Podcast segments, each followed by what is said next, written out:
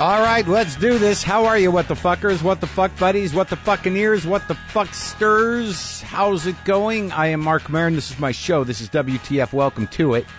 Hope you're having a good day, a good morning, good afternoon, whatever's happening. Uh, I am currently out of town.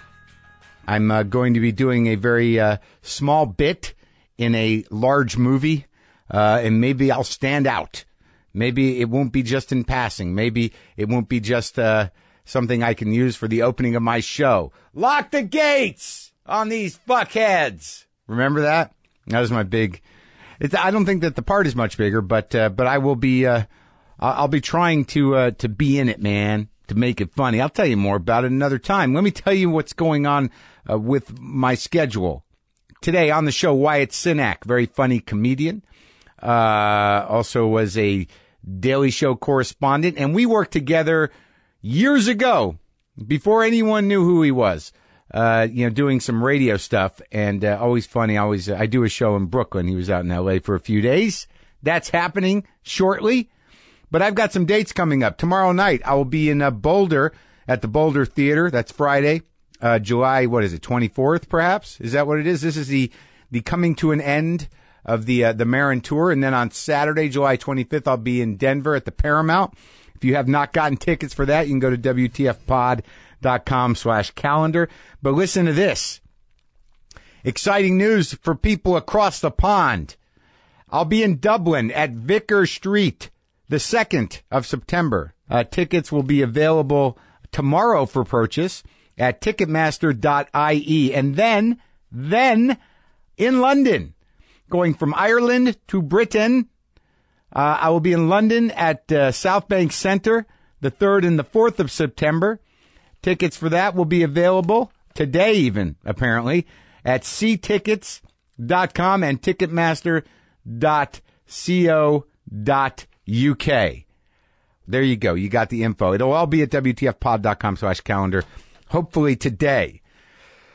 What else is happening? I, I do have to, uh, share some sad news I didn't get to share on Monday because I'd already uh, recorded the show. Uh, but as we head into the last few episodes of Maron, uh, tonight is a very funny episode called Steel Johnson uh, that revolves around the character of my brother.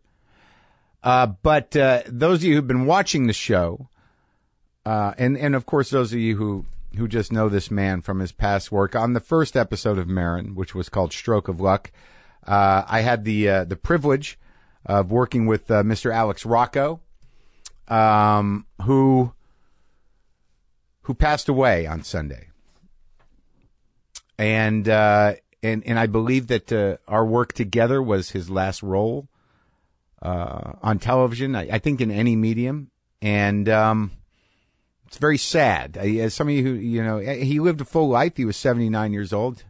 Most people know him as uh, Moe Greene from The Godfather. Uh, he was a great guy, and he was a funny guy, and he was, uh, my experience with him over the few days that we worked together, we was just thrilled to be working and, and loved being an actor. It was, uh, it was a privilege to work with him, and, and Elliott Gould was also in that episode. It was just great. It was just great. He, uh, he was a great guy and uh, in my limited experience of him, and, and, just a real pro, man. I you know that part that uh, we had laid out for him, that scene. If you haven't seen the episode where, you know, he plays my my new agent, who is uh, you know aging, and he uh, uh, right after I, I signed with him, he has a stroke, and the scene in the hospital was you know beyond. I mean, we could barely get through it, and he loved doing it, and he he. Uh, I don't know, man. It, it, it was just uh, it was just an honor, and uh, uh, he will be missed. So rest in peace, Alex Rocco, and it was a pleasure and a privilege to work with you. Sad stuff, man. You, you know, oh, life d- does not last forever. Jeez. I'm I, I paused, but it just started fucking pouring. Can you hear that? Whoa. It's chaos here. Chaos. Holy shit. Listen to that, man. Today on the show, Wyatt Cenac is here, and we had an interesting conversation about, like, he got me thinking about something about people in our lives. We, you'll hear the conversation. We talk, we have this uh, conversation about, he had a, a, college teacher, I believe it was, who was uh, the, the first guy to sort of blow his mind. Like, and this guy, it, we, we were talking, he was talking about the album Let's Get It On by Marvin Gaye, and he had just taken it for granted as a record. And this teacher, uh, uh, you'll hear the story, sort of explained to him that it was sort of a concept record uh, uh, about a guy who returns home from Vietnam, and and I know that feeling, and that and that that kind of forced him to look at everything in a different way. That things were deeper than they may have seemed. That you can't take anything for granted, and there are these junctures in all of our lives where you're somebody, somebody just does that to you, and and I I, I have a lot of those because, uh, and I share this with, um, with Wyatt is that, you know, when you have a, a father who is either, you know, fully absent or emotionally absent or detached or, or that you could not connect with for whatever reason, you sort of spend your life looking for them, eh, for better or for worse, in, in people that are, you know, sometimes it's good, sometimes it's bad, but, uh, but those are the people that end up blowing your minds because you're so hungry for this guidance. You're so hungry to learn. You're so hungry to, to sort of, um, to, to, to kind of be guided somehow. And there's so many people like that in my life that I remember. I, I was always prone to idolizing people and, and to, to sort of glomming on to older dudes that, you know, like seemed like they had something to offer. They led amazing lives. Like in, uh, in early on in high school. There was the guys next door at the record store, Jim Regan, Steve LaRue. Jim Regan took me to his house. We spent an entire afternoon there recording the history of soul music. He had all of the soul records and we put it all on a cassette tape. I had a blind spot on, on all this old R&B and he, he took me under his wing and sort of guided me through that. When I was looking at colleges, like I went to the University of Indiana to look at that school when I was like 17 or 18. And every time I went out of town, then I just felt like this lost kid. And I'd wander around looking in stores by myself. And I went into some antique store and there's this really pretty lady there. And I just kind of hung around this little teenage kid just hanging around talking about music. And I remember she said she turned me on to Brian Eno and Richard and Linda Thompson. I'm very grateful to her. Changed my fucking life. These people change your lives. Yeah, man. And then later, I, when I was a little older in, in high school, Gus Blaisdell, the owner of the Living Batch bookstore, I used to live there, man. Renegade intellectual, full tilt fucking funny, man. That guy made me like think about shit in a humorous way. I think that there's no one more responsible for my desire to be a comic and to be, uh, you know, to, to sort of look for a certain amount of intelligence in it than Gus Blaisdell. People changed my life. Sam Kinison, that was that was the wrong horse to bet on. But if I hadn't lost my fucking mind and done all that blow and spent all those hours with Sam Kinison, I don't know if I'd be the man I am today. Sometimes shit happens. There was a college professor I had, uh, Professor Orgel, philosophy teacher.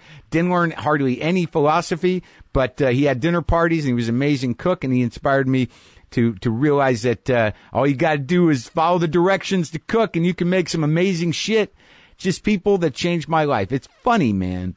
In lieu of a dad, in lieu of, of having that, I mean, my dad was around, but it, there was a distance there, and he was a doctor, and you know, it was all about him. You know, I, we're okay now. I love the guy. There're just these moments in life where your mind just gets blown. Professor Green in college, we read The Crying of Lot 49, the Pynchon book, which I could never wrap my brain around, but he put it in my head. Dr. Hayes in high school, the English teacher who uh, uh, he told me to write poetry. We wrote poetry, and he was an animated little guy that that sort of changed my life and my idea of, of how you can go through life and how you can create because of this little little man. He used to call himself the little brown man, and he'd dance around in an odd way. But he was uh, he he you know he encouraged me. There's just been so many people in my life that have done that that have been that that have that have guided me. I mean, it certainly wasn't an easy journey by any means, but uh, but the people that blow your mind early on are the people that you you never forget. I guess really what's happening with me is I get more. It's not even nostalgic, man. It's just uh, you know, as less things bother me, there are new fears, but I sort of have to come to grips with who I am, where I've gotten, how I got here, who are the people that helped me and fought me along the way to define who I am and be grateful for that. Be grateful. Don't always know how to do that. It's not my default position. My default is, why the fuck didn't I? How come I'm this? That grateful. Finally, is that okay? If I have a little gratitude in my life, jeez, it's pouring out there. It seems like it's let up. Seems like there was an outburst. There was a an angry outburst from the sky. Let's go to my conversation with uh, Wyatt Cenac, the very funny Wyatt Cenac, who has a uh, a great show in Brooklyn, Night Train, great space. But uh, here he is now with me in the garage.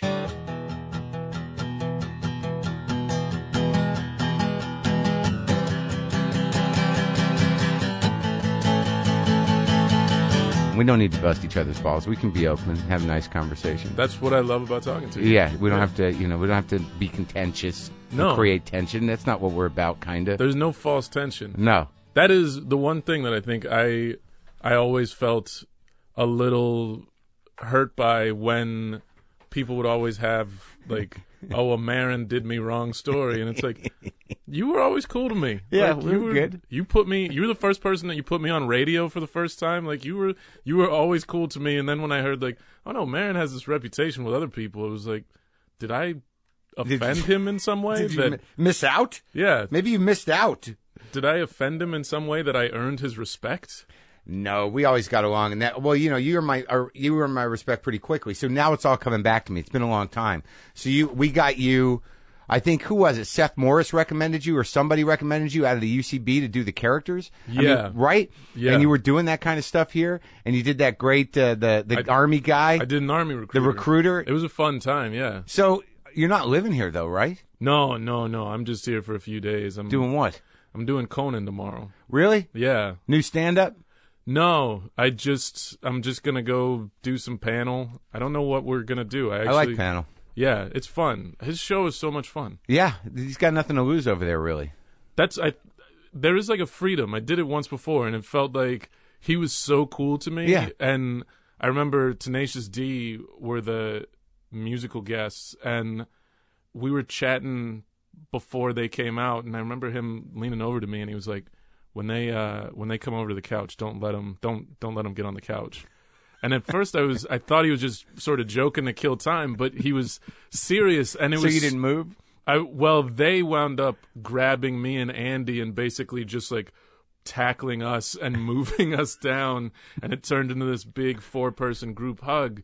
But just that invitation Yeah. from Conan meant everything. Where it was so great that he was like, "Oh no, let's play around and you can be in on the joke." Right. and that was uh, I'd never I'd never felt that I've done other late night shows and that and and that was such a weird thing where it was like everyone else seems so you know well we have so much time for this segment and we've got so much time for that segment and we have to keep this thing moving and he just kind of seemed like no don't it. move and let's just have a weird thing happen Yeah, I it's, thank God someone's doing that on the TV shows. But look, let's go over it, man. all right let's get into it Let's get into it because I don't think we got into it. Like I like we've never gotten into it well since your uh, departure from the Daily Show, I've uh, pictured you uh, like in some sort of self-assigned exile. that like. Like I, I've uh, like I'll go do your show in Brooklyn, which is always good. And when I see you, you're like a, a singular man out there in Brooklyn. I always picture like, what's Wyatt doing? He's he's, he's pulled himself out. He's regrouping. He's thinking. I'm like David Carradine Yeah, yeah, Kung Fu just the- wandering the the, street the desert of self. Wyatt is wandering the desert of self. But where where do you come from? Uh, I was born in New York. New York City. New York City. I was born in, in New York and I, I lived there for a little while.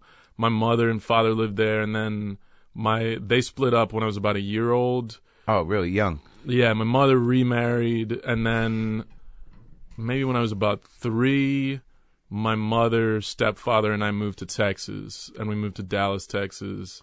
What was he? Where? What happened with the uh, original old man? Uh, he, like, where is he now? Yeah, He was murdered when I was four. but you had a relationship with him.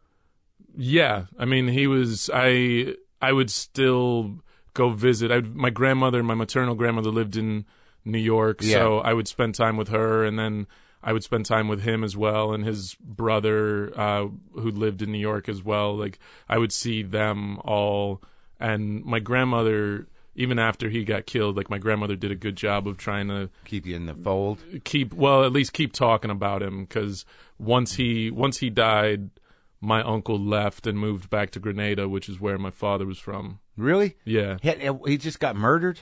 yeah he was a new york city cab driver and he uh, took a fare up to harlem and then they robbed him and shot him God damn it! yeah no it's pretty it's pretty intense i just recently like about a, a maybe two years ago uh, a friend of mine connected me to uh, an NYPD detective who pulled up the file, and I got to see everything. They had pictures of the scene.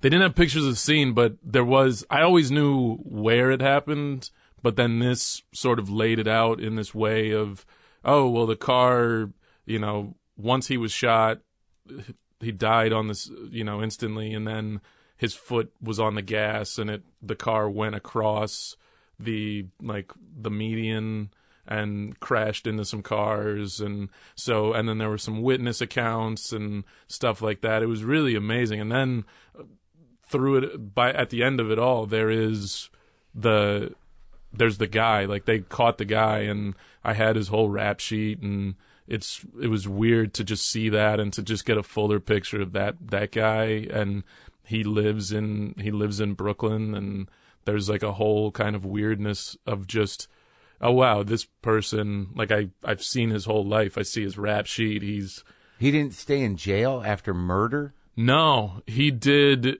He got a really short sentence for it. He was, I think he was 16 when he did it.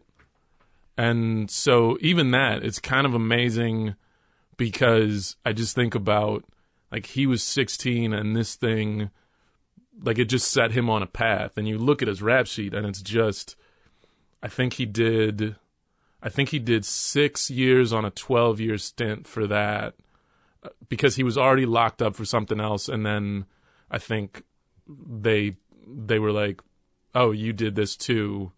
And they figured it out and so then he got he got 6 on a 12 got out then went in and out for other things weirdly enough was doing time in North Carolina at the same time I was in college in North Carolina. Where'd you go? I went to University of North Carolina. But it's just strange these little sort of intersections of life where it's like, oh yeah, we were both in the we were both in North Carolina at the in a same different time. different institution. Yeah, exactly. Yeah, different different state run institution. both not the best football teams. Really underperforming football teams in both situations. But wait, so now the dude who murdered your biological father lives in the same city as you Yeah. as a free man. Yeah. As far as I know, I don't know if he's gone back in for something. But when did you go look all this shit up? This was maybe like two years ago that I, I got connected with this detective. I'd always, my mother never talked about him, talked about my father, so I never knew whether or not they had ever caught the guy.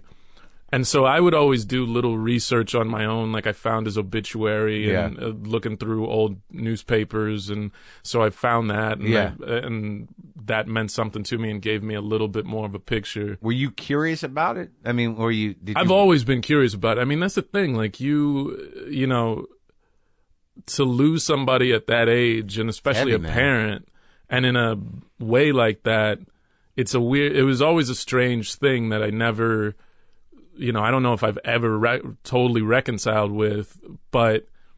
It always, it was always a thing that I I wanted information on. I wanted Yeah, to how learn could you more not? Yeah, and that's and so I knew like my father had other kids Yeah. before before my before he married my mother, and so I knew I had half siblings. Did you find them? I did. I I found or they found me right before I got the Daily Show. I got interviewed on CNN for something, and my half sister's sister saw it and maybe her mother like her her sister and her mother saw it and because my father was Wyatt Cenac senior You kept the name. Yeah. Hmm. I didn't. I when I was little, my my mother and my stepfather changed it after my dad died. Yeah. But then I changed it back once I like I had to graduate college, and then I could change it back. So they sought you out. So they reached out via MySpace, and then yeah, I wound up talking to my sister a little bit, and then I talked to a couple of my brothers. And Wow. Yeah, it was it was it was interesting. It was also just interesting because Did you feel it? Did you meet him? Did you see him? no, I felt it. It always felt weird. It always because we would talk on the phone, and even talking to my sister, my like as a four year old, I had this very sort of heroic image of my my father. Sure. and where That's the trick they pull on us. especially especially when they're murdered. Yeah, of that's, course. Is it- That's they're like, oh no, I want him to think of me in the best light. I- I'm I'll go get murdered. Mythic. yeah, but no, there really was this sort of mythic Im- image I had of him, Yeah. and, and because my mother never talked about him, I never, I never, I just had to fill in the blanks. My grandmother would tell me things, and then it was me filling in all the other blanks. And he had this whole life in Grenada, right? He grew up there. He grew up in Grenada, but then he was in New York for a long time, and so he had kids in Grenada, he had kids in New York, and I just remember when I was talking to my my sister, who's a few years older than me, and her description of my father was that he was a deadbeat and he uh-huh. wanted nothing to do with her, Right. And so it was this very strange thing of the myth chipping away. yeah, and him becoming human in that Ugh. oh he's you know he wasn't as great as As I remember as a four year old. yeah, as I wanted, as four year old me wanted to believe him to be. And so, yeah, so it's, so it's a very strange thing. And so we, we talked a little bit, but there was always this element of, oh yeah, we, while we are family, our connection to each other, it's, it's so different. And But there was none of that. So you're doing pretty well for yourself. no, Oh, good. no, it's yeah, no, it was it was because it was thankfully I think because they caught me right before I got the Daily Show. Right. I think there was at least something about it where it was like, okay, I know this is pure. Like, yeah, right, right. It's genuine. It wasn't- yeah, it the- wasn't opportunistic. Yeah, it's Yeah. not like I saw you on CNN, so uh, how about coming up, uh, coming off some of that that Jeanne Moos appearance Sure. cash? Yeah, yeah. Where's the Wolf Blitzer money? Yeah. Where's the the? Uh, all right. So, do you have any uh, compulsion to meet his murderer?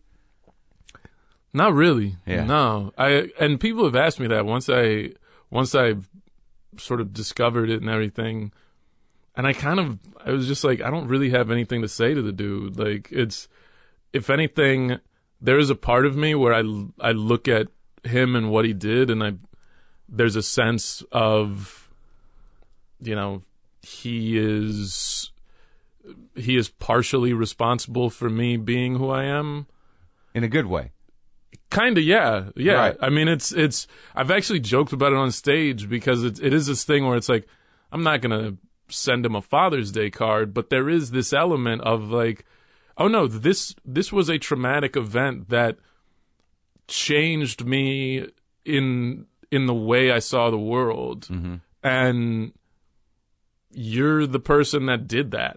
Like you, who knows? Who knows how differently my life would be? I, I'm assuming it would probably, I'd probably still be in the same place, Right. but maybe my father would have been the deadbeat that uh, he was to my sister to me, and maybe I would have dealt with that, or maybe I'd have Right. gone to New York and lived with him, and it would have changed my impression of him in that way, or something. The whole know, trajectory.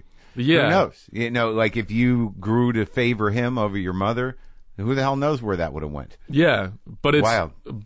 but so in that way it is like, oh yeah, this one thing like that idea of the butterfly effect or something like Sure. that. Like oh, this is that one instance of oh yeah, here it is. That's yeah. All right. So your mom remarries a dude, and he becomes your father for the most part.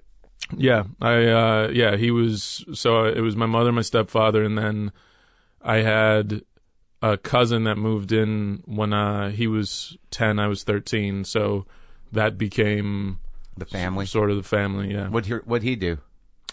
what he do to Your- your to- stepfather. oh, my stepfather. He was he was a, an accountant. He worked for American Airlines, and so he like was a number cruncher. For I like them. American. I fly American. You? Sometimes I tend to fly Delta. Uh, Yeah, which I guess that could be seen as some sort of Oedipal struggle. yeah, Is he still around? yeah, Are they still together? Yeah. Hmm. I don't know. We don't talk. You and your mom? No, I don't talk to either of them. Wow. Yeah, The fuck happened? it was not a good relationship. At ever?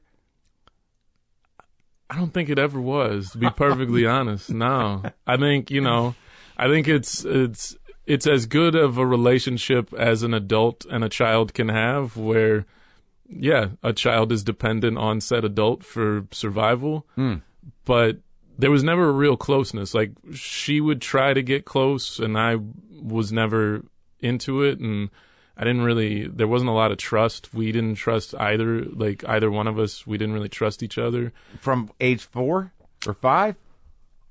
I don't know. I don't know at what age it started. But they took care of you. They did take care of me. Yeah, They sent you to school. they did. Yeah, So they covered that stuff. they did. Yeah, they did cover that stuff. How about your cousin? You talked to your cousin? I still, I still talk to him. I That's still, good. Yeah, I still talk to him. He just got married. I think at some point there, there just became a moment where, especially with my mother, like my stepfather and I weren't.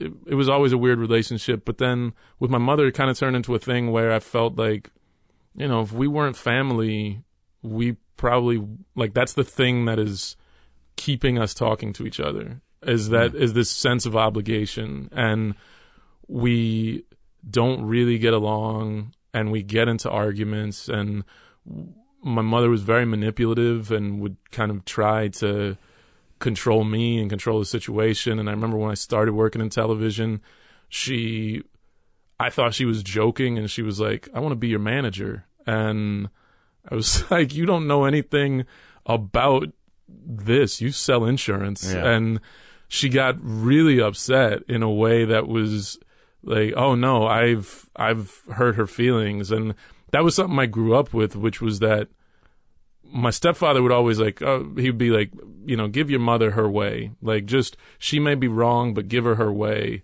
Because the other side of it was if she was upset she wouldn't talk to me for like an extended period of time uh, like So for a week or something like that Right. So it was like, uh, just let her do, do do what she wants, and then we can all live peacefully. Yeah, and at some point for me, it was kind of like, I don't like being this person's sort of puppet, Yeah. and Yeah. I and so I wanna I like, and at some point as I started to make my own life decisions, for me there was a there was a thing where I was like, I need to break away. I need to I I need the space to make my own mistakes. I need the space to make my own decisions without having somebody trying to control my life and and control it in a way where you know she would be in my life in- Making choices for you. trying to make choices How long has it been since you talked to them?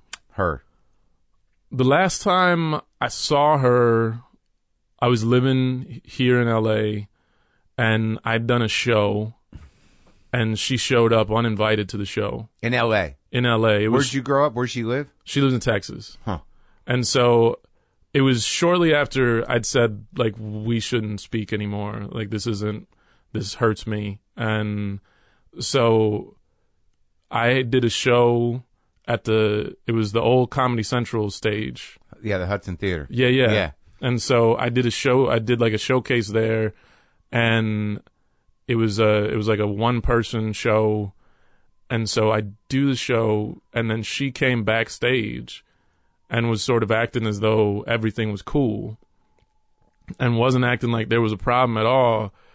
And I was like this this was what I felt like my life was which was you live in Texas and you like you just showed up like you like you showed up and you invaded the place where I feel the safest which is you know backstage after a show and I'm like I'm more thinking about that. And then this person who shows up uninvited after I've told them hey leave me alone. Like this is this isn't a good relationship. Like let's like let's not see each other. Yeah. and then walked backstage. Like it wasn't even like somebody came and said, "Hey, there's somebody who wants to talk to you." Just rolled up backstage, and I remember we just started yelling at each other, and I was doing most of yelling, and I was just like, "What are you doing here? Like, get out of here! This is what a stalker does." No And- boundaries. yeah, and so then she was like, you know, she tried to be calm about it and was like, "Let's just talk." And I was like, "No, go away." And then I that was the last time we saw each other, and I don't know what she. I assume she went to her rental car and you know was probably upset, and then I don't know if she got So like flight. seven years ago. Eight Oh years. no, no, that was a long time ago. That was shit. I mean, I was I've been I've been in New York for 8 years. That was probably it was over a decade ago. Wow. Yeah, it was over a decade ago. And you're okay with it? Yeah, I'm cool with it. Yeah. Cuz we've talked we uh, we talked once on the phone a few years back and that wasn't very cool. She kind of like my my aunt I have an aunt who's in her 90s, and my aunt called me worried because they thought my mother was like, I don't know what, like they were just like, your mother was on the phone with one of your aunts, and she got off suddenly, and like she's acting really weird. Maybe she'll talk to you. And I called her, and I was like, what's going on? And she was just like, oh, it's so great to talk to you. And I was like, hold up a second.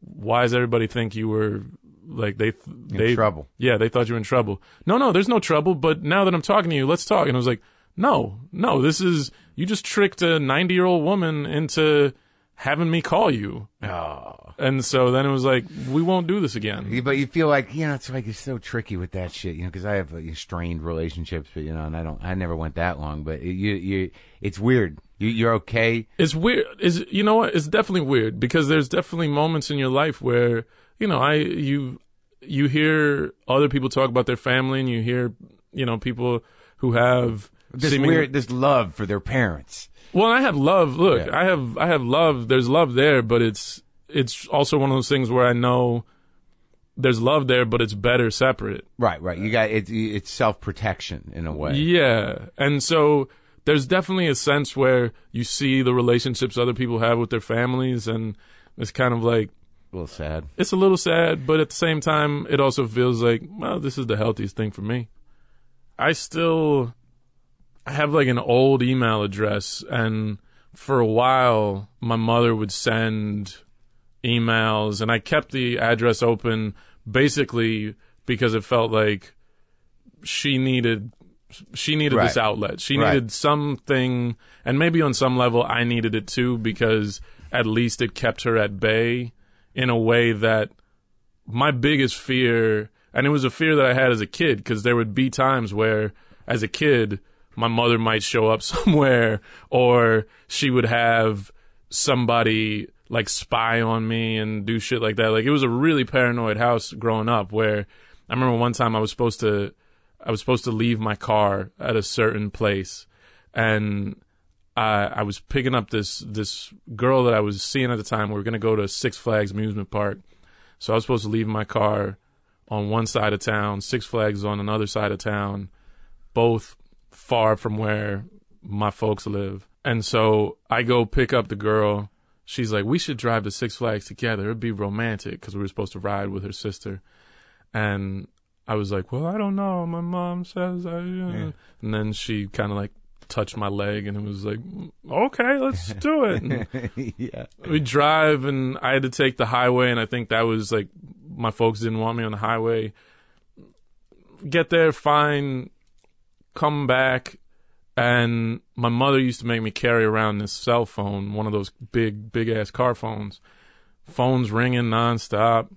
The girl answers it and I and I'm just like I immediately hang it up and I'm like, What the fuck are you doing? Yeah. And then I eventually answer it. My mother's like, you know, why didn't you pick up the phone? I was like, I don't know if you called the right number. This is the first time it rang. And I dropped the I dropped the girl off and I get home and as I'm pulling into the driveway, I see my stepfather has been tailing me at some point and his car is coming behind mine. And so he somewhere picked me up on the road, followed me back in the back to our house. What I learned is that my mother sent somebody to go see if my car was where it was supposed to be. And this is what she tells me later. She goes send see if my car is where it's supposed to be. When it's not, she calls the police, knowing I took it. She calls the police, thinking that the police will pick me up and I'll learn a lesson. How old were you? I was probably 17. And so, so there was, and so, and then when I get home, like she has sort of opened up all of like all my papers, anything that I had like locked up and like I, I used to keep like a briefcase where I could kind of lock things up. All that stuff is spread out on her bed and on the kitchen table. And it was one of those things where it's almost like the police have come in and raided the place and they're just going through everything, But it's like violating. violating in a way that was like, this doesn't even have anything to do with the crime at, at hand. Like the, the crime was that I took a car, I took a car on the highway. You're now looking at this as like, well, let's go through His diary. yeah, let's basically go through all this shit. And so there was always that sense of violation. And so when she showed up that day at that show, it was kind of like It all came back. it all came back and that's what I lived with was this constant sense of you never know who you never know who's your real friend like there was there was a there was a girl I knew she's actually she's uh uh she a girl I grew up with she at one point told me that my mother had asked her to befriend me just to Keep an eye on you. yeah and just to report information A back. mole. But yeah, and she did that to my roommate, one of my roommates when I lived out here, and she was like, "Tell me, like, just keep me in the loop on stuff." And it was just like this very strange, paranoid, distrustful house. So in a weird way, keep at least keeping that email account alive. It was like, okay, uh, at least I know she's fucking Right. communicating through this. But you did nothing to warrant. Like you weren't a bad kid. Nah, nah, nah. I, I think I, you know, I don't know if I had to take a guess. Yeah. it's like her father. Her father wasn't a part of her life. Like he, I think, run out on on her and my grandmother. Then her first husband, who while she's not married to, is murdered. Yeah. and whether or not you find love again or whether or not you- you're in another relationship like that still hits. That still hits in a way.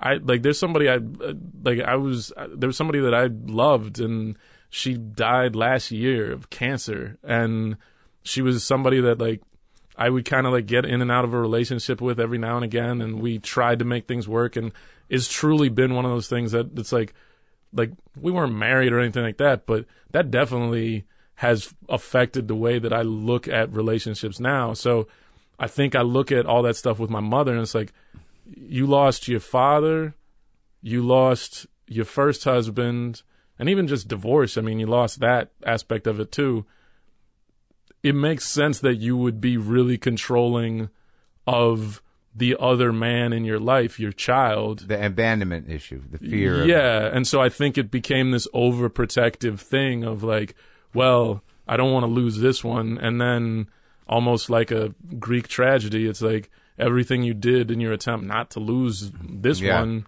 push you away. Yeah, hmm. Well, maybe someday you guys can hash it out. I feel like we have. Like, I mean, we've talked about it over, like, you know, like she would always email with, and be like, just tell me what I've done. And I told her. And it's just like, I've told you. I don't know why you're not hearing it. And, I and so then, and it's funny because I wound up, I wound up talking about some of this stuff on another podcast. And then, there was an email that came through like a and I was really nervous about talking about it because it was the first time I'd ever talked about it sort of publicly in that kind of a way. And I remember this email came through that account and the email like the subject line was something like I can hear you now.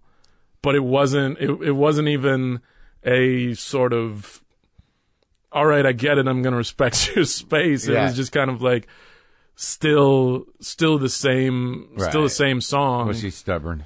Stubborn, but I also think like there's I think there's something I think there's something there's more there. Mentally ill.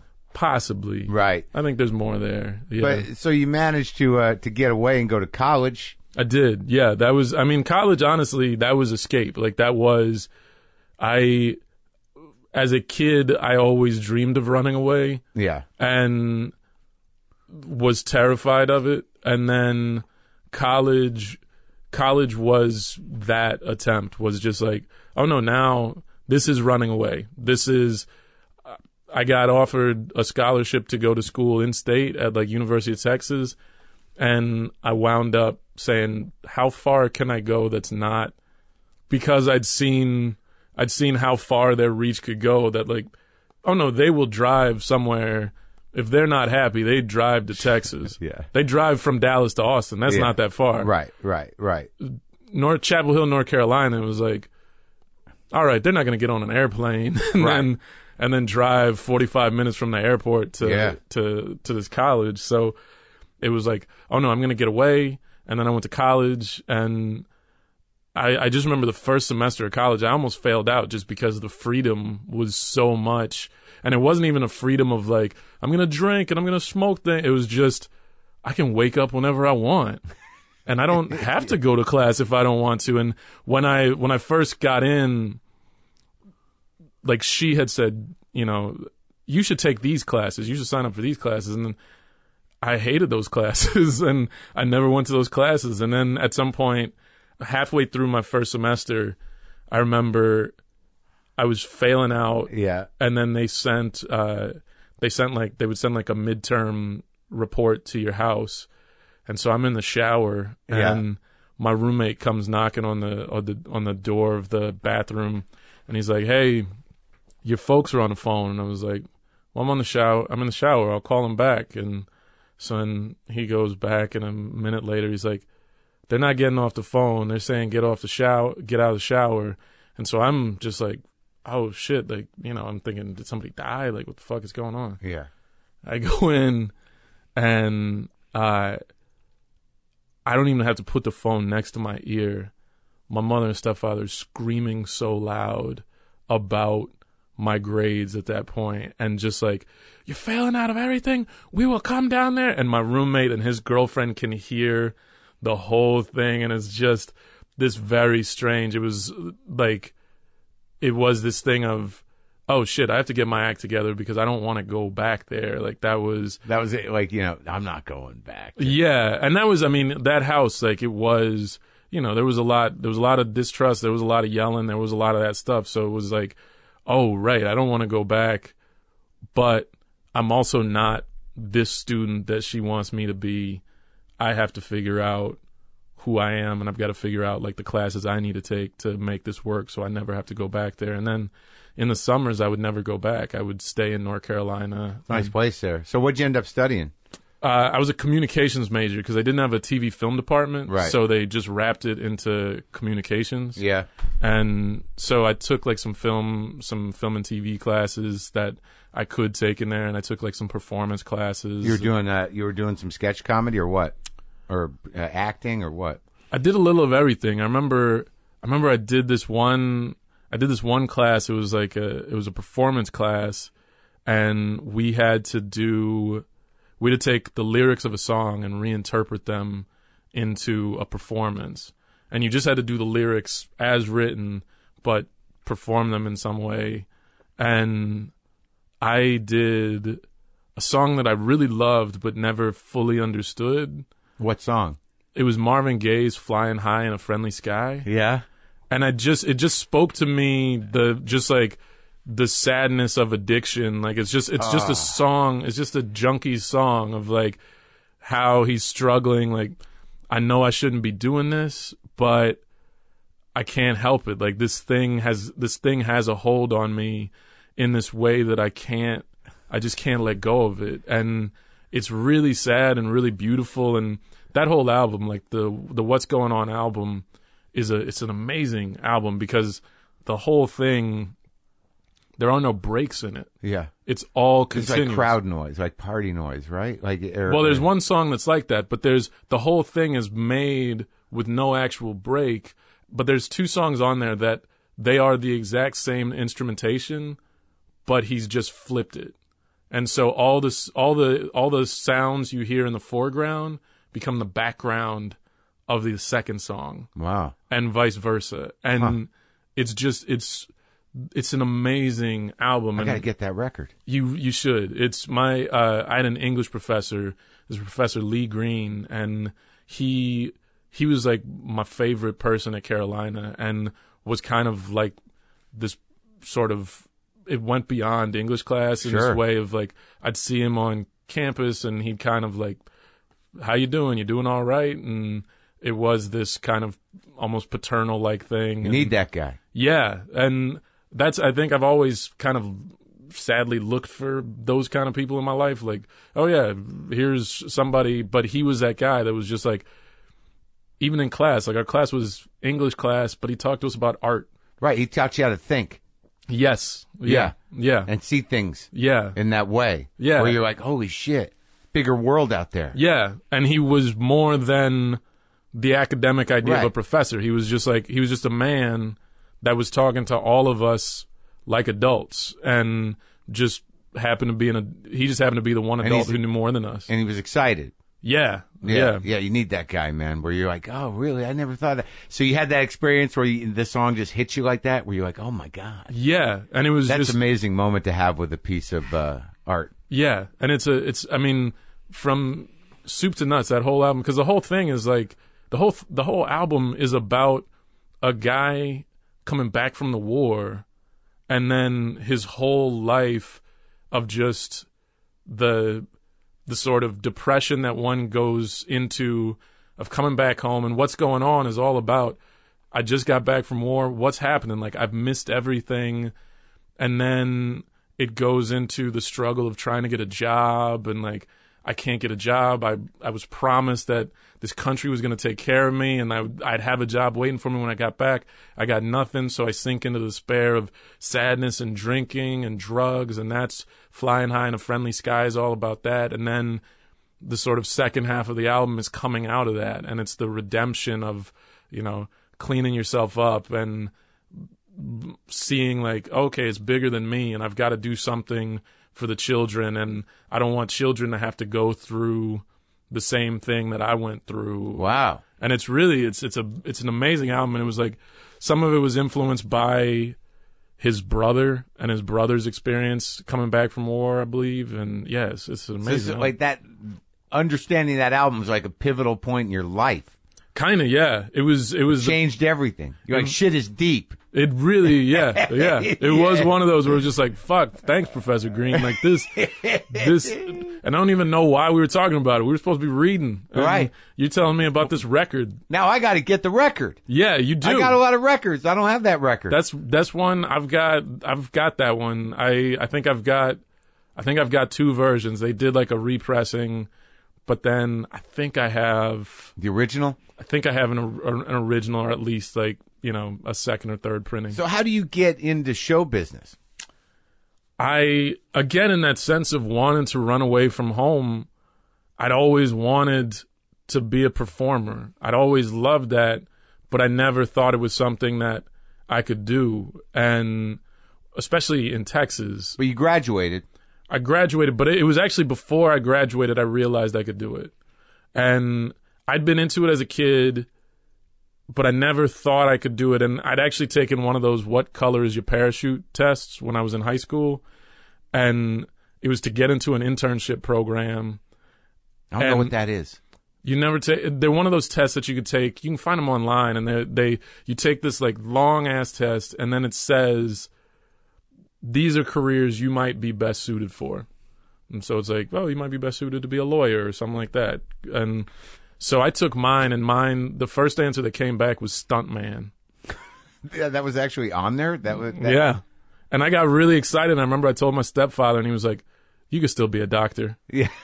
And so don't don't let that misguide you. yeah Yeah. but so there wasn't there wasn't a sense that I, I think from family you know my grandmother probably she was the one person who was like i want you to do whatever you want to do and she was the one who introduced me to comedy and so and i was always How a, so? she i would watch old i love lucy episodes with her and then uh, i mean when i was a kid the cosby show was huge Yeah. and so she gave me bill cosby's fatherhood to Mm-hmm. read and i just remember thinking that was the funniest thing and for a long time i would watch the cosby show and i would i would think oh, I want to be a doctor. And then I remember going and learning about what a doctor was, and it was like, oh no, I want to be a comedian. Yeah, yeah. he has a lot of work. The Yeah. doctor part. but I had to keep this as I had to keep this a secret. And Yeah. so even like I did like a high school play once and I I was supposed to have like a serious part and I wound up making it funny and I loved that feeling, but it all felt like a secret. And then when I was in college, I got an internship at Saturday Night Live. How'd you get it? You just applied for it? No. So I had I was watching later with Bob Costas Yeah. and he was interviewing Rob Schneider. Right. And Rob Schneider in the interview said, like Costas asked him, How'd you get on SNL? And he said something to the effect of, I sent a tape or I sent a letter or something like that. And so this show was on at like one in the morning. And I, I remember thinking, like, wait, that's it? That's all you got to do is send them something? Like, and I thought, I must be getting the secret because I'm the only one who's up this late watching this show. and so I sent them a letter and I put some sketches in it and I wrote this letter and I was like, I would really like to be a writer, cast member on your show. Here are some sketches that I wrote. And you thought that would work? I thought it would work. And they sent it back and they said, they sent like a note, uh, a top note that said, we're not allowed to read sub- submissions. And me and kind of the stupidity of a 19 year old was like, you can't read them or you won't read them. And so I just sent it back. And for about six months, I kept sending them letters saying like, I'd really like a job. And the letters started to get more desperate where I was like, look, obviously I want to be a cast member. I'd love to be a writer. I'll also take an internship. Yeah. And so I think maybe to keep me from sending letters and maybe also because the guy felt bad for me, there was one of, I would send him to Lorne's office because I didn't know where to send him. And so one of Lorne's assistants, this guy named Matt Enstis, he one day called me out of the blue and he was just like, Hey, we keep getting your letters and I'm the person who, pro- like, I'm the person who has to read these. and, uh, like, uh, if you really want an internship, you need to reach out to this woman, Karen Nathanson. Here's the per, she's the person to talk to. And so I wrote her a letter and then they, they said, can you fly up and interview? And I just started college again. I started my sophomore year. Yeah. I flew up. I met, I had a meeting with Karen Nathanson. I remember walking into 30 Rock and just Yeah. being in awe of all of it. And then she was like, yeah, do you want to come back? Uh, you know, we're about to do the first show, which was Tom Petty. Uh, but I couldn't, I, I still had to go back to school and pack up and all that stuff. And so I was like, yeah, I totally want to do this. And I, I remember I flew back to, I flew back to North Carolina. My mother and stepfather were, they were really upset. They were against it. And they were just like, we don't want you to do it. And this was maybe that first moment of like, this is who I want to be. And you have to, kind of respect that. And so eventually they relented and they were like, all right, fine. I went back to New York. I lived with my grandmother, got to spend a lot of time with her. And then because I wasn't in school, my internship, I would be there six days a week. And so I just saw and tried to soak up as much of SNL as I could. I never thought I was going to go back to school. I kind of thought, and even people at school never thought that I was coming back. Like people were like, "Oh, you're they're gonna love you. Like you're gonna go out there and they're like they're gonna love you." And like because because I the one thing I knew about SNL, I knew like Eddie Murphy had gotten SNL when he was like 18, and Right. so I was like, "Okay, I'm 19. Like I'm a year behind." But yeah, you always pick that guy. Yeah. Yeah, yeah, yeah. and so I so yeah, so I I was there, and then I remember when it was over, it was kind of like, "Oh shit, I have to go back to school. I don't want to go back. That's not." That's not what I want to do, but I I'm Eddie Murphy. yeah I'm going to run way behind schedule if I Yeah. go back to school. Yeah, this is I'm now I'm this is taking me off track and Yeah. but then I didn't have anything else to do. So I went back to school, I finished school, and then they offered me a job. SNL, they were very nice. They offered me a job as a receptionist when I graduated if I wanted a job and I remember thinking nobody goes from receptionist to cast member. I don't think that's how it works from what I learned in my time there.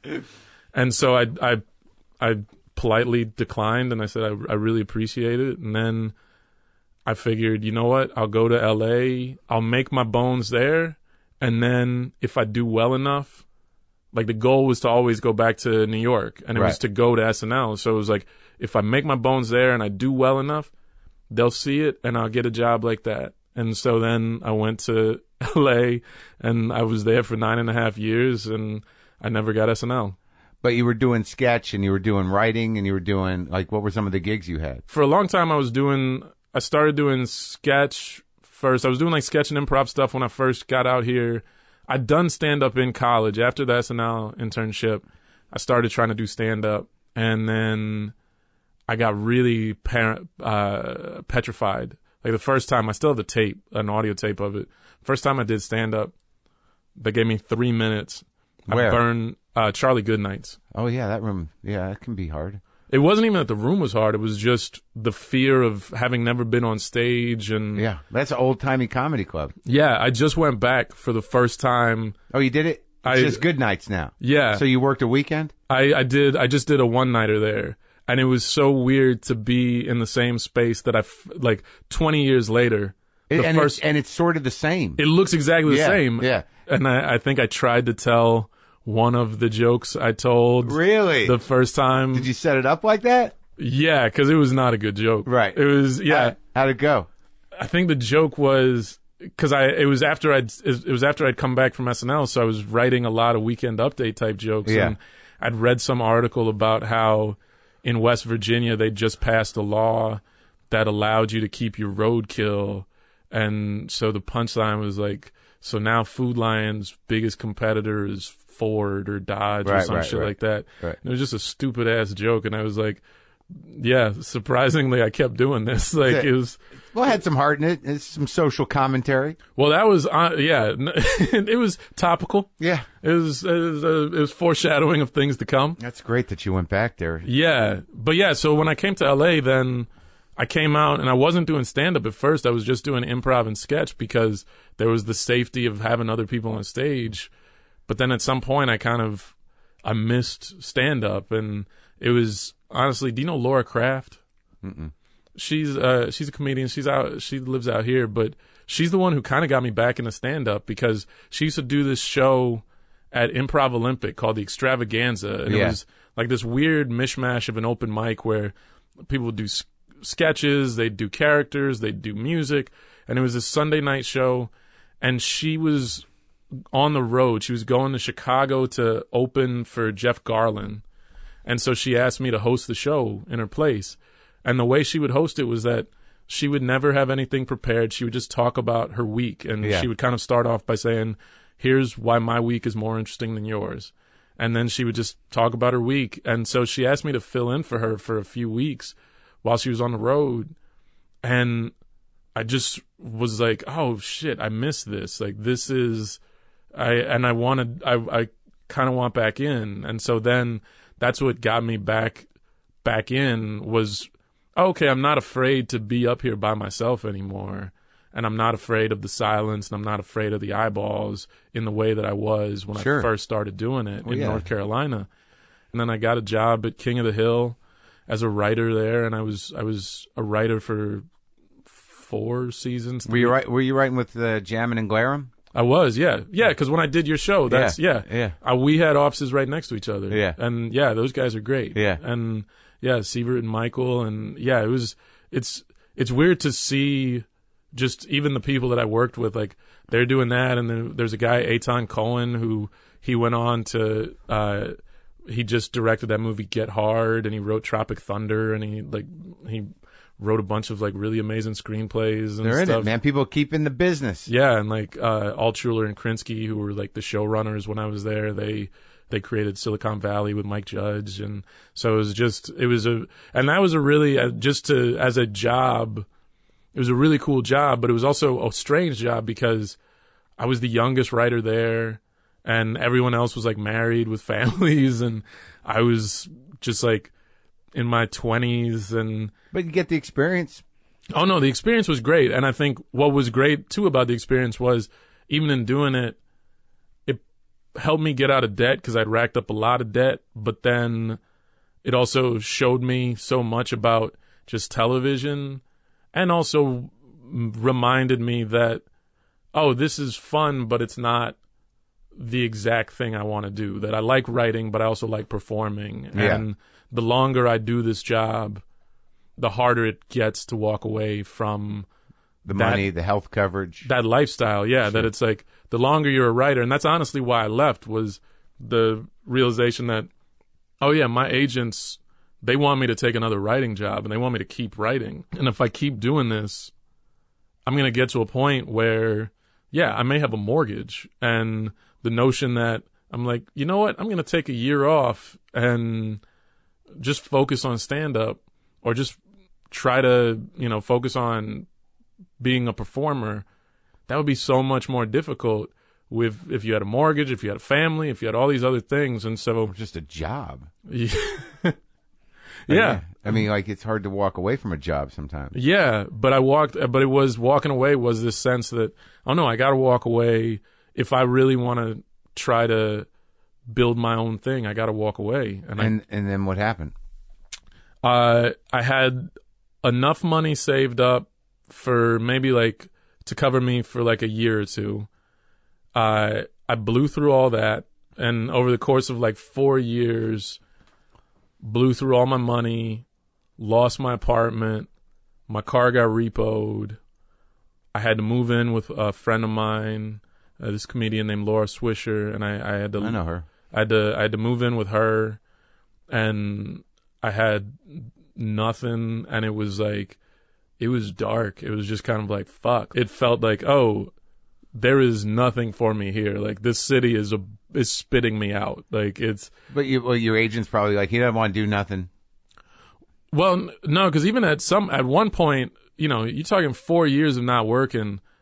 There were times where it was just like look, if there's something out there, I'll take it. And I even at one point, I think I even went back to uh, my showrunners at King of the Hill after about two or three years, and I'd heard that there was an opening, and I was like, if you if you need a writer, and they and and they said no, and I'm grateful that they did, but it was like, fuck, like there's like I'm drowning, and it was it was bad, and it was just like, oh shit, I don't know how I'm gonna get out of this, and I'd kind of resigned myself. Like I was borrowing money from Laura, and I had to I had to borrow cash.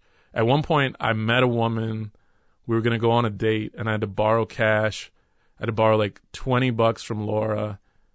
I borrowed another twenty or maybe forty bucks from uh, Marcia, and I had sixty bucks plus maybe like another twenty to my name to take this woman out on a date she immediately ordered a bottle of wine and I had to come clean and just like, yeah, I got no money. And and that and I and that was like that eighty dollars was basically like, yeah, that's what I got right now and I've just got to figure out how I'm gonna get some money after this. Like after this date, I will live off of Laura's kindness for as long as I can, but I gotta figure out a thing and I wound up getting a gig doing some voiceover for a Nickelodeon cartoon it wasn't like serious money and I was just kind of like struggling and then I got a call to audition for the Daily Show and I didn't want to do it and my manager talked me into it Why didn't you want to do it? cuz I'd auditioned like 3 times before Yeah.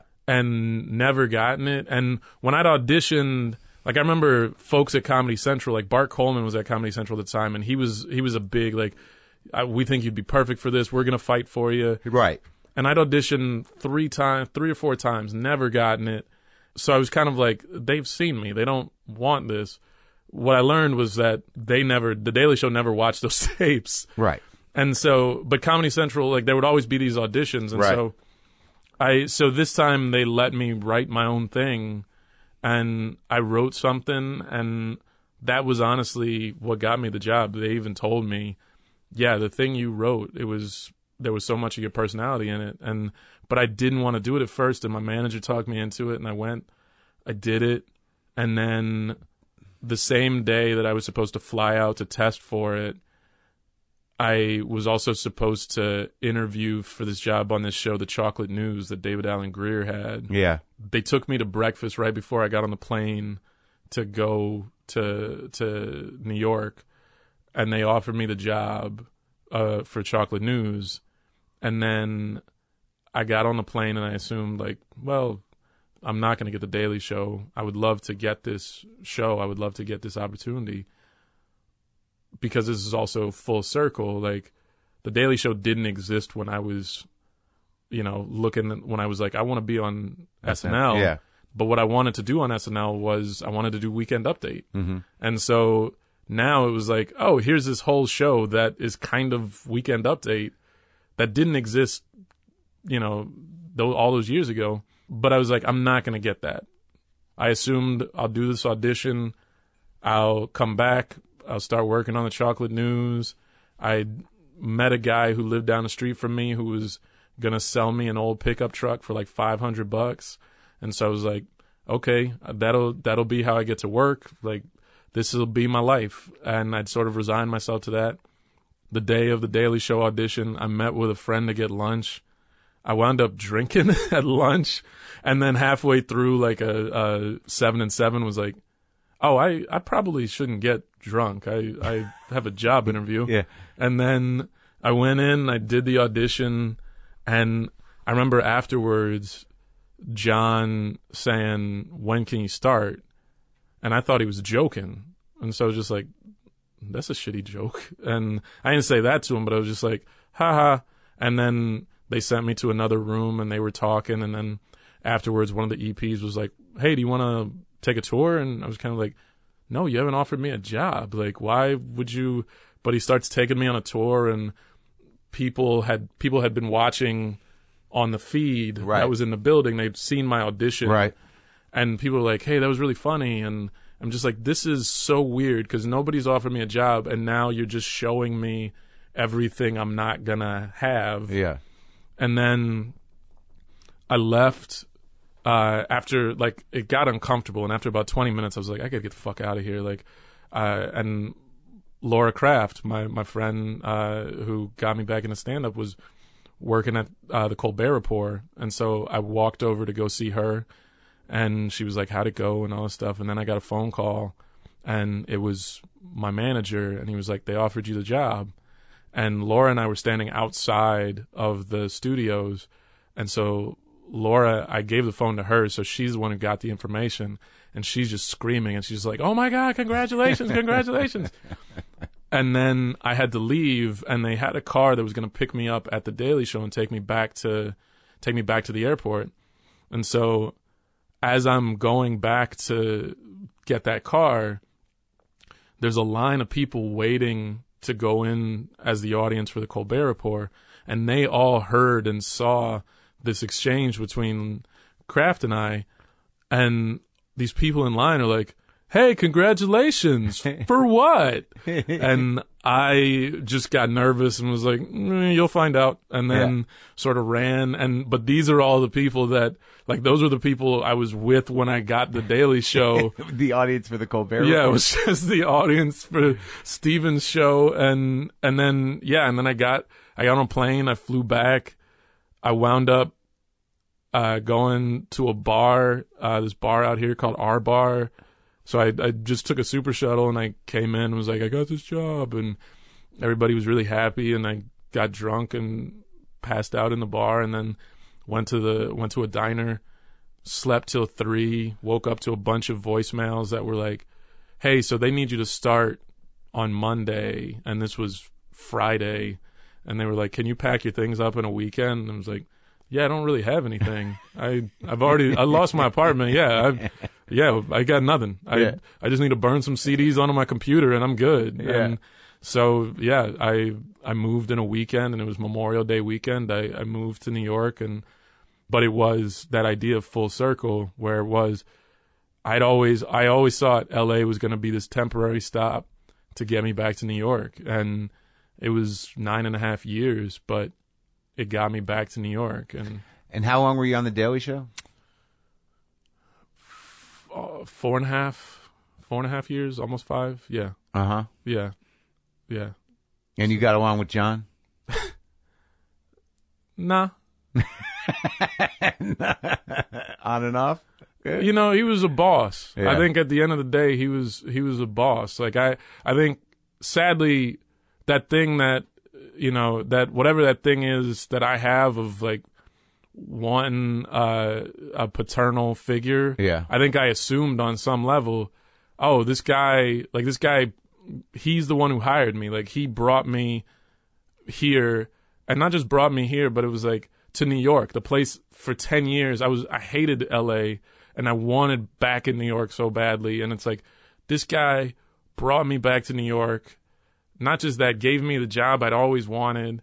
Was somebody that I I think I probably put a lot, unbeknownst to both him and myself, put a lot on him of just, no, this guy saved my life. And, Right. and really on some level did because by the end in LA, I was really depressed. Like I was in a real shit way where I was just like, I really was like, I don't know what. I don't know. I don't know what the next year is gonna be if there's a next year. Like it was just bad. Right. And I think the people who knew me knew how how sad I was. And so it was this just, oh, this guy took me out of all of that. And I was so appreciative. And I think I really wanted to connect with him in that sort of paternal way. Yeah. That, you know, like a Professor Green or Right. like, you know, and that wasn't his thing. Like he just, you know, and, and so that never, we never had that closeness. We never had that and I don't think he really, you know, he was a guy that just kind of kept a distance with people he wanted to keep a distance with, and so, you know, we'd have conversations. Is that every, most people from your observation? I think I let other people tell their stories, but I think you know, he was a guy that kind of he stayed in his office, and it wasn't like he hung out. And you know, I mean, I worked on that show for four and a half years. We never really hung out outside the show. Honestly, the longest conversation we ever had was the day I quit and that was like the most real conversation and it was sad because i honestly thought in that conversation i was like i wish we'd i wish this this was how i wished i had been able to talk to you Right. for four and a half years. And maybe i wouldn't be leaving now if we had this kind of relationship where it just where it just even felt like respect. Mm-hmm. Like that's you know because you can be a boss and still respect your employees. It felt like he was a boss and especially by the end where it was just like oh no i don't i don't feel like if something were to happen to me tomorrow this guy would give a shit and Right. so it was what yeah, happened? what happened well like i said i don't think we ever there was never like a major closeness but then eventually by by the end we kind of we wound up having some blowups and it there was one where he was he wanted to do something on the show that i didn't necessarily agree with and it kind of offended me and i brought it up and he In what way? he had done something on the show where he had he had done an impression of Herman Cain on the show and I was on a field shoot and so I didn't actually I wasn't there for the process of of it but I saw it I watched it that night from my hotel and I remember the way he did the impression it was a little weird it was kind of like it reminded me of like a kingfish type of a thing Mm-hmm. and so it it I, and I and I just remember like, oh, that's weird. Why'd you do that? Racially insensitive. It seemed yeah, and it didn't seem intentional, but it just seemed like it seemed like one of those things like like whenever Robin Williams would do like a black voice, Yeah. like that for as for as talented as Robin Williams was, I remember I once got to improvise with Robin Williams and I walked out in a scene and it was me and another black improviser named Thomas Fowler and we walked out and Robin Williams was immediately like, "Hey, Bloods, what's happening?" And we both just shut him down and it was just like we just spoke and acted as ourselves and it was this thing where it was just like I know you think you're being funny, but that really like you've just reduced us to that's all we can be is just jive jive motherfuckers. And so Where was that at UCB? that was at UCB. And so with this with Jon, it was that same sort of thing where it's like, I don't think this is from a malicious place, but I think this is from a sort of naive, kind of ignorant place. Right. That is like, oh no, you just did this and you weren't thinking about it. It's just the voice that came into your head. And so it bugged me. And other people heard it, like, you know, obviously it's on the show. And so some people on Fox News started attacking him and they were like, oh, look at Jon Stewart, the bastion of liberal thought, being a racist. And so he wanted to respond because I think they saw an opening and they just kept stabbing the knife in. So he wanted to respond. He wanted to do this thing where he was like, everything I do is racist. And he was like, all my impressions are racist. And he, he wanted to do, he wanted to do that. And so we had this email list serve that would go around. And so that was what came out of it was like, John wants to respond that way. And I remember I emailed back and I, I said, I got to be honest. When I heard it, it bothered me. It, it, it bugged me a little bit. And one of the producers and I think the head writer both wrote back and they were like, sorry, yeah, no, we'll talk to him about it. And, you know, we don't want that. And I was the one black writer there. And so it was this thing where it's like, you know, when you're the one, you speak for whether you want to or not, you wind up speaking for everybody. And you speak for all the black people, you speak, but you also, at least for me, I always felt like I have to speak for all the minorities because there's nobody speaking for them necessarily if something seems questionable. And so with this, it was like, this is something that, yeah, it just hit me. And it was like, yeah, this made me uncomfortable. Maybe we just let this one die. And I got to the writers' meeting that morning, uh, and it was still full steam ahead with this idea. And so I was kind of like, oh, that's weird. Like, and so I raised a concern. I was like, are you sure you want to do this? Like, this feels like why should we do this like what exactly was you thought it was not it was not taking responsibility necessarily and it was just uh, obscuring the fact well that- it also felt like it also felt like to call it out like you're just playing into their game in that it just felt like by getting overly defensive about it to me being overly defensive makes it seem like you recognize that there is there was a problem Mm-hmm. And if you're not gonna if you're not gonna address the problem right. and you're just gonna get defensive about it right. that that always feels like to me and this is i think what i said in the meeting was like this feels like one of those instances when somebody says i have a lot of black friends. Right. Like and so i just it felt like let's not like why get into a battle with some people on fox news over this just let it die. I mean it'll die on the vine anyway if if you know rather than deal with it or if you want to deal with it deal with it. But it just felt yeah. And so I, I was and and honestly it was one of those things too where it's like when when you all brought me to this show you made it very clear that I was a writer and I was a correspondent and that you wanted my voice but that also I wasn't just here because of the color of my skin I was here because I was the funniest person and I was somebody that can contribute and so just from the standpoint as a writer to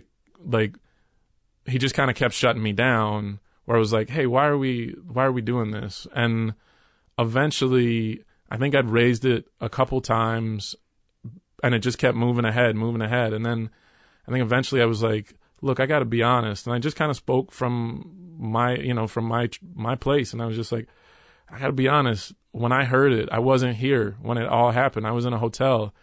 and I cringed a little bit. It, it, was it it bothered me, and he got incredibly defensive. And I remember he he was like, "What are you trying to say? There's a tone in your voice." And I was like, "There's no tone." And I was like, "This just it bothered me." And he was like, "I was like, it sounded like Kingfish." And then he just kind of he got upset and he stood up and he was just like fuck off. I'm done with you. And he just started screaming that to me. And he screamed it a few times. And he was just like, fuck off. I'm done with you. And he stormed out. And then I didn't know if I'd been fired. And again, this is the guy who saved me. yeah And now he's multiple times to my face, I'm done with you. Fuck off. And I remember he went to his office. And so I just followed him because I was just like, I don't, I don't know if I got fired. And we got into the argument like it continued there and he yelled and he never saw my point and I still never knew if I got fired in the same way that I never knew I got hired. Yeah. I never knew that I got fired. Yeah. And Was there a I- crowd I- of people waiting to get into Colbert there should when you got the call? Yeah, but I and and I didn't get fired, but he, I think, sadly, and I and I think that's the thing in a job like that, because you're getting shots from so many sides, you sometimes l- need an outlet to explode on, and that outlet became me, and he, yeah, and he, we we wound up in this argument, and it it went for a long time, and About racism. basically, yeah, and he was kind of like, you know, you've never had a problem with any of the other voices I do, and I was kind of like, I don't, what are you talking about? And he was like, you've never had a problem with my Chuck Schumer, and I was like, I, I don't know what the fuck you mean, and then he wound up doing a Chuck Schumer impression. That's when you know an an argument is happening between like comedians when it's just like he starts doing an impression like you've never bitched about that, and it's just like, and I remember being like, well, I'm not Jewish, like I like you're Jewish, so I trust that whatever whatever heat you're gonna take, that heat is gonna fall back on you. And something like this, I represent my community and I represent my people and I try to represent them the best that I can. I gotta be honest. If something seems questionable, because if not, then I don't want to be in a position where I am being untrue, not just to myself, but to my culture because that's exploitative and that's I'm just allowing I'm allowing something to continue if I if I'm just going to go along with it. And sadly I think that's, you know, that's the burden that I think a lot of people have to have to have when you are the one that you you represent something bigger than yourself whether you want to or not. Right. And so we wound up in this argument and eventually the argument like one of the dogs we had dogs in the office and one of the dogs came in and kind of helped calm things down because she started pawing at me and then one of the producers came in and was like hey we got to do a show and so So it was bad. Like the entire staff was like, "What is happening?" yeah well and everyone could hear it i was told later like the dogs were shaking Oh my god! because they could hear everything and everyone and what was initially him yelling at me in front of the writers and producers was now the whole building could hear it. And so it was just this terrible thing and it was and i remember like we re we got everybody back together and Jon apologized to the room and said you know he forgot that he was the boss and uh, you know and i was a fucking wreck and i wound up i left i like somebody was like if you want to go home that's cool and i was like no but i'm gonna go for a walk and i went outside and there's like a baseball field across from our offices and i just sat in the bleachers and i fucking i just cried like it was just like i was shaking and i just and i just sat there by myself in the bleachers and fucking cried and it was this sad thing where it's like that's how I feel. That's how I feel in this job. I feel alone. I feel, you know, that, and that's not to say that I don't have a lot of people there that I love and a lot of people that I'm friends with, but it was just like, it felt so weird at this moment that, like, for everybody else, you know, you still have a show, you still is business as usual.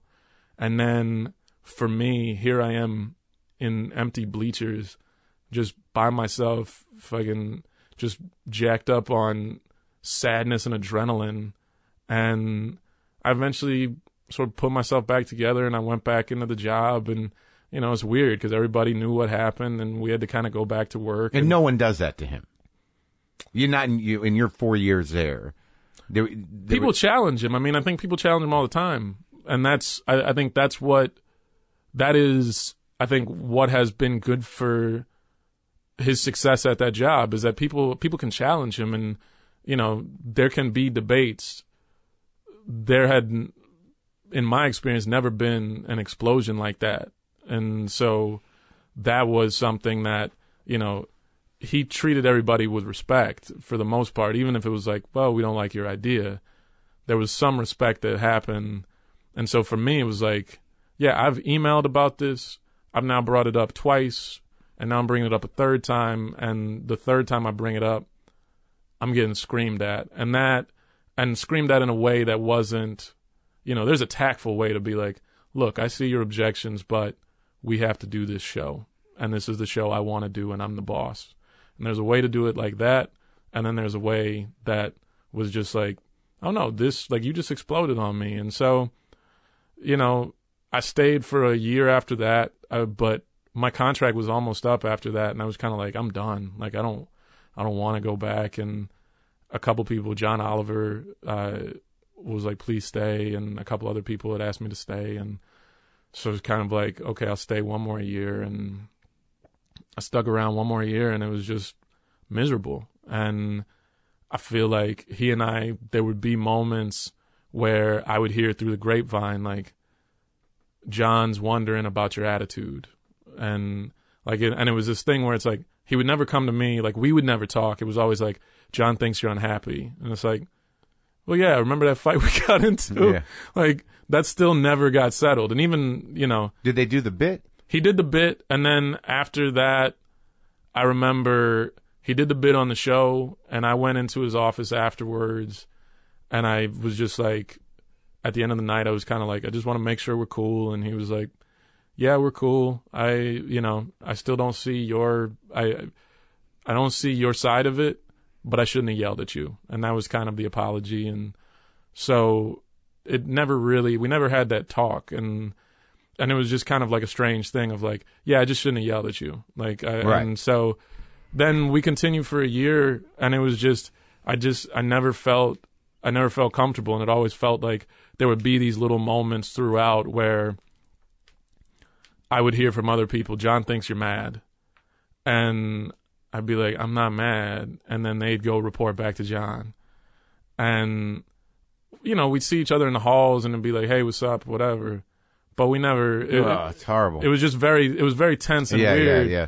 and so yeah it was just a strange thing and and so then when i left it really my deal was up again and i was kind of like i'm done like i i, I want to go and i stayed that one more year. And that one more year i stayed i was just a i stayed and i was only a correspondent. I wasn't a writer. I, I left the room because i was just like i don't want to be in that room anymore. And also there was some money shit. So I was just like yeah i don't want to i don't want to this is i'll just be a correspondent. And so that was miserable because at least when i was part of the staff as a writer as well like the days are different. As a writer i came in at nine and whether i was on the show or not i was contributing to some to to the show and i loved that show and i love I, you know i loved what i could do with that show and so when I was just a correspondent, I didn't. It's like sitting on the bench. It's Right. Like Yeah. if you don't have Yeah. anything to do, you're just sitting there waiting for them to call you. Right. And it's like you're waiting to get the call. Like okay, we need you tonight. And so to have gone from basically working as a writer and helping to produce things to then waiting for your name to get called. And still my office was still with the writers. So it's like i'd see them you know the writers would come into my office because there was a i shared my office with another writer and you know they'd have to work as a gang on something. And i'm just kind of like sitting there watching it. And occasionally i'd throw something out there and you know they'd be like oh that's good. And it's kind of like yeah. I used to do that. I yeah I, I I was one of you remember? Oh God, it's like torture. yeah, and so the whole thing just felt it just it felt like you're a ghost walking through the halls, and so I left and I was happy to leave, and and yeah, and then I I went on my David Carradine journey, and And and now you have a show that, that I've done several times, a live show that's always good. I, do yeah I do a live show in Brooklyn, And and uh, I put out a special last year, and then you know I got to figure out whatever the next thing is going to be that will actually be a consistent paycheck, and uh, you know, and it's weird, and even I should say for all that with Jon and I,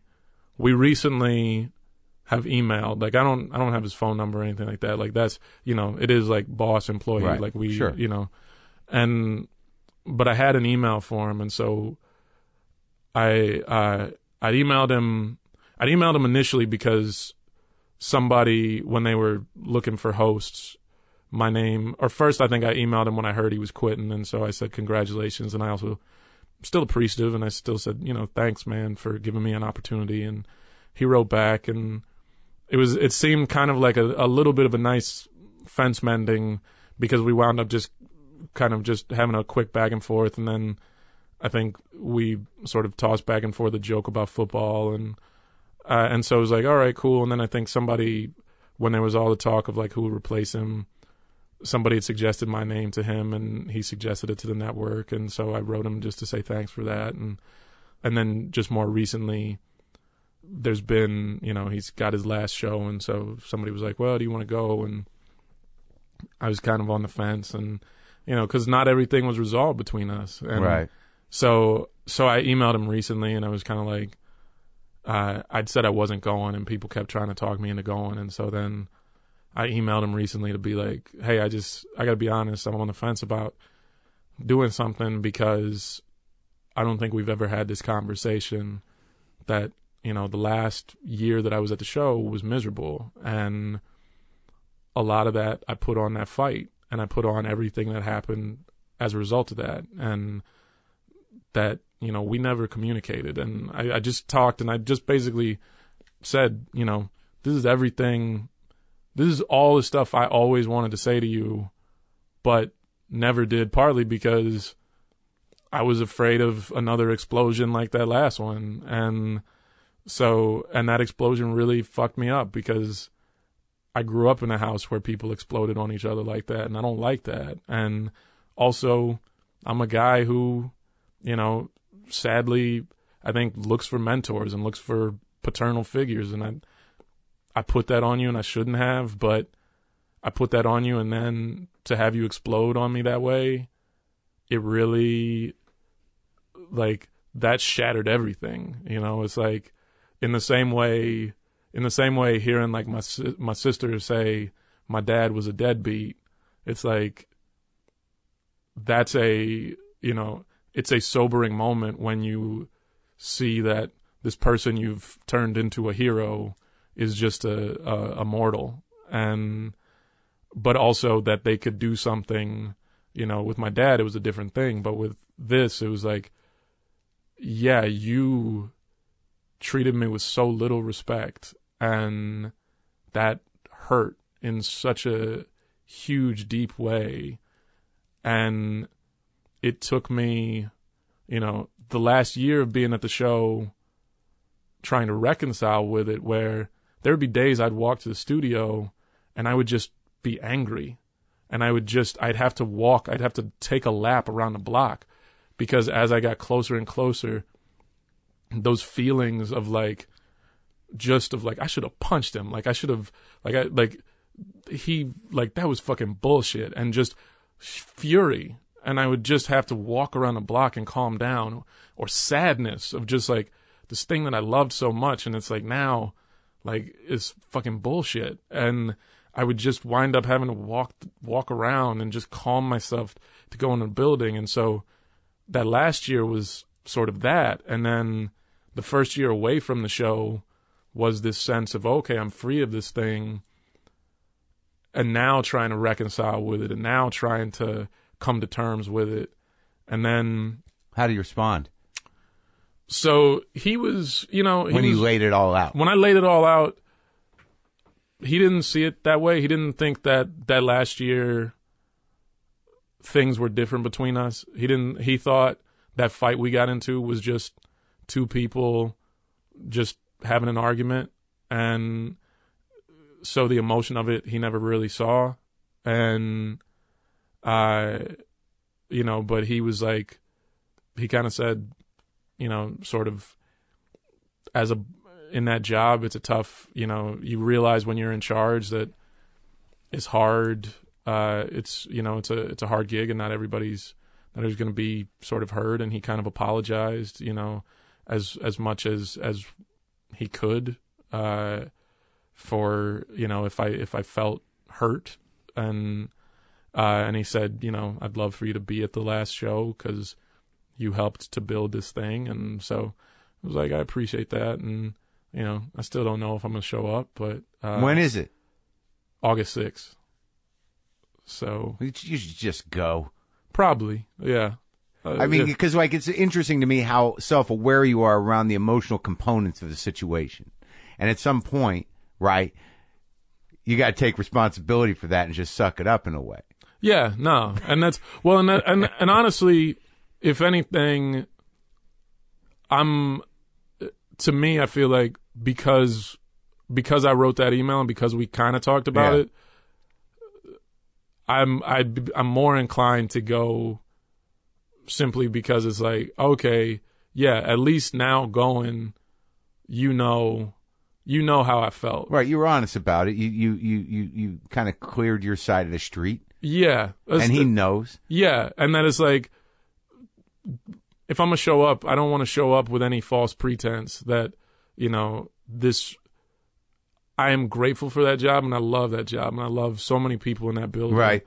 And I loved what I was able to do with that job, but there was also a lot of pain there, and so I think in that way, it's kind of like, I don't know. I'm glad that I was able to, at least, like you said, clean my side of the street and just say, this is what I felt, and if I show up, you know, it's not like we were probably, you know, it's not like we were gonna toss a football around or something like that. Anyway, Well, that's well, that's the weird thing about having those childhood needs not met is that you know you go through life with that, with those expectations, and they'll never be met. The chi- you know the parents not going to meet them because they're gone, right. and you know no one else is really going to meet them fully because you got a chip on your shoulder about the parent not meeting them, and at, at some point you know in order to get any kind of closure.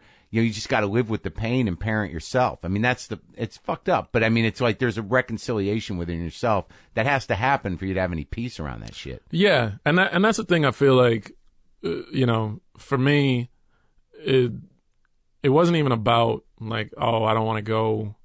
It was less about, I think, him and more just, I've already said goodbye to the thing. Yeah. and he and I already had the conversation we needed to have, but on some level, you know, I think for other people, they've said, "Oh no, you should go. You should be a part of it because, You were a part of it yeah."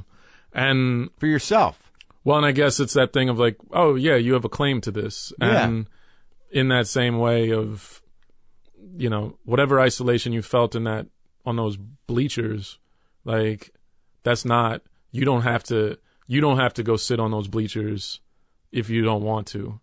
Yeah, that's a good lesson. Yeah, like that. You don't have to. You had you sat on those bleachers once, but you don't have to keep going back out there. That Right. you can Sure. you can walk in that building and you can be a part of this thing because you were a part of it. And on some level, the fact that you're there is as much an acknowledgement of everything that you experience, good and bad.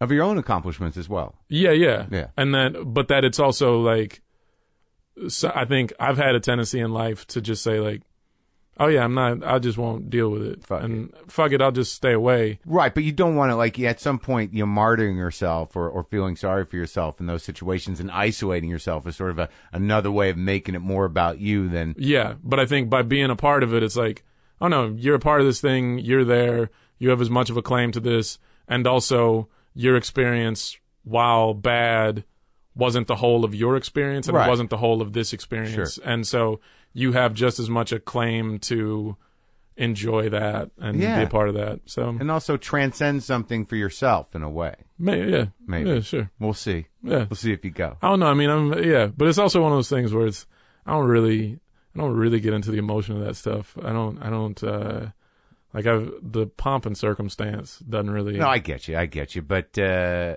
you know, but do it for the people. yeah, it's uh yeah, I suppose. That's uh see I don't I don't have that connection to an audience the way that you do where it's like, you know, you're sending them books and doing all that stuff. But you don't know you do. But I mean, to the people that love that show, may have watched every day. Oh, sure, show. sure, sure, sure. So you know whether you whether you think you have that connection or not, they're going to be like, "There's Wyatt." Right, right. You know. But I think it's just I'm such a I'm I'm such a sort of anti mushy person that it's like even if like if somebody's like there's Wyatt, I'm like oh god. Yeah, but dude, if I can learn how to take a little of the love in, you, you know, and I was a tough nut to crack. You can you can take a little of the love. I guess yeah. All right, buddy. That's closure. That's wow. Look at that. We've yeah. You feel all right? Oh no, I feel fine. It's uh yeah. How do you feel? It's great seeing you. It's good to see you too. And uh, and you don't seem depressed. Things are you'll figure it out. You're not in a dark place. No, I mean I think for all that stuff, it was it was such a great thing. Every one of those experiences, I don't I don't regret any of them because I think they've all been things that have just made me see life and realize that oh no, life is bigger than this moment. All you have is this moment, but it's also it's bigger than this moment. Sure, too. because it's it's bigger than this moment because of the moments that uh, are happening around you, and also all the moments that got you to this place. yeah, Yeah, yeah, You- you're getting wisdom. some there's some gray hair showing up in the beard. Yeah, all right. Well, that's gonna happen to everybody. All right, buddy. All right.